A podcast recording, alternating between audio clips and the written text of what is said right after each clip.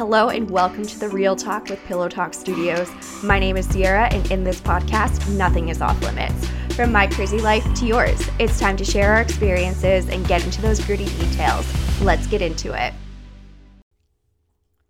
Hello, Pillow Talk family. It is Monday, April 18th, 2022, the day after Easter. I just had a wonderful leftover turkey and stuffing lunch. I know most people do ham on uh, Easter, but my family always does the whole nine yards because, I mean, how many times a year do you actually get a full turkey dinner? This week's episode definitely isn't as planned. Originally, I was going to have one of my wonderful brand ambassadors on to talk about her life and growing up religious, but something happened in my life last week, and honestly, I just want to share what's been going on in my life. And I don't know if anyone's going to take anything away from this, but I'd like to share my experience.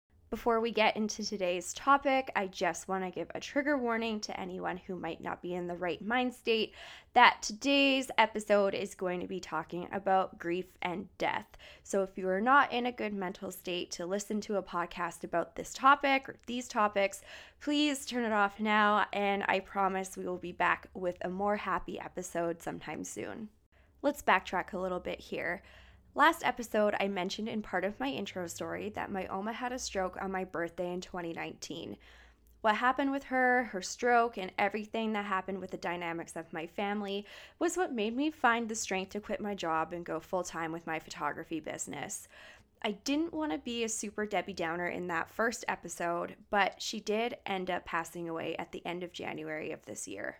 Back in March of 2020, she was given an expectancy of, I believe, around six months to a year, and she lived a lot longer than that.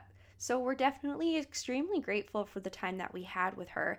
But of course, watching her degrade through that time was incredibly hard too. My mom called me on the Friday before she passed away saying that she wasn't doing well. The next day was a Saturday, and I had a wonderful day with some friends, but honestly, I just couldn't keep her off of my mind. Then, sometime on Saturday night or Sunday morning, she was gone. Grief is weird. I thought I was prepared. Like I said, we watched her degrade for so long. I thought I would be ready for when she was gone. But I wasn't. The hardest part for me was knowing that she wouldn't be at my wedding. Honestly, if she were even here still, I don't think she would have been in any shape to actually attend the wedding by the time it came around. For her entire life, she always had a passion for gardening and flowers and making beautiful flower arrangements for whatever event. For my wedding, I decided to go with silk flowers instead of real flowers for a multitude of reasons. So for her funeral, I ended up making a small little bouquet out of my wedding flowers to be buried with her at her funeral honestly, I think you could do all the prep in the world and still not be ready for someone's death. A dear friend of mine said to me after she passed, You just have to be happy with the time you had and live without regrets. Of course, when she said this, I cried when we were out to brunch, but she was completely right. We have a running, not so funny joke in my family. If my dad calls me, someone's probably died. So last Sunday morning, when he texted me asking to call, I knew something was wrong, but I just couldn't have expected what was next. Their dog, my first dog, had to be put down in the middle of the night. I had just seen him the day before. He was so happy. He was running around the backyard, he was playing with me. Like I said, he was just so happy. The poor little guy had so many health issues through the years. He ended up having a horrific seizure that lasted a couple hours, and he was just in so much pain and misery my parents did the right thing. So now we're four months into 2022, and I've lost two of the most important things to me. One was expected, and one completely unexpected. With my Oma, I mostly got upset when I realized she just wasn't here anymore.